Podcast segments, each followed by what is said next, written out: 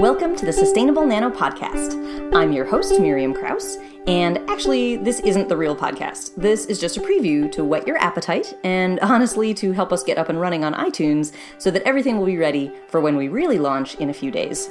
But here you are, and you should be rewarded for taking the time to listen to this preview. So, here is just a small sampling of some of the voices that you will be hearing on the next few episodes of the podcast. I talk about nano in a way, kind of bringing a whole new dimension to the periodic table. You know, you think you have this set of elements and we've characterized them based on how many electrons they have and where they are and if they're metals. And then all of a sudden you add the nano dimension and you put them into a size range where suddenly completely new set of properties emerge. We like nanostructures that fall apart at acidic pH or, uh, or uh, come together when they uh, find something that binds to their surfaces. Viruses have all of these properties already built in. My superhero is called Radio Blitz. What she designed was a dress. When the electron's in the air, then she can send out a high frequency microwave from a cavity magnetron on the bow of her dress. I hope that little taste has left you wanting to hear more.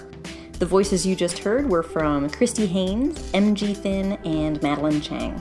Our plan is to launch with the pilot episode on Monday, September 12th, and then to post new episodes on Tuesday, Wednesday, and Thursday next week as well.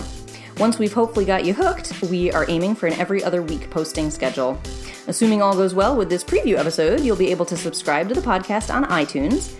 And of course, you can always also find us on our website, sustainable-nano.com, or on Twitter, Facebook, Pinterest as Sustainable Nano.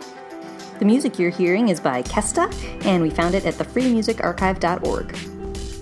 The Sustainable Nano Podcast is a production of the Center for Sustainable Nanotechnology, a multi university chemistry research center funded by the U.S. National Science Foundation. That said, all opinions and comments expressed are those of the speakers and not necessarily those of the NSF, of course. Thanks for listening, and I hope we will get you to listen again when we actually launch next week. Have a great weekend.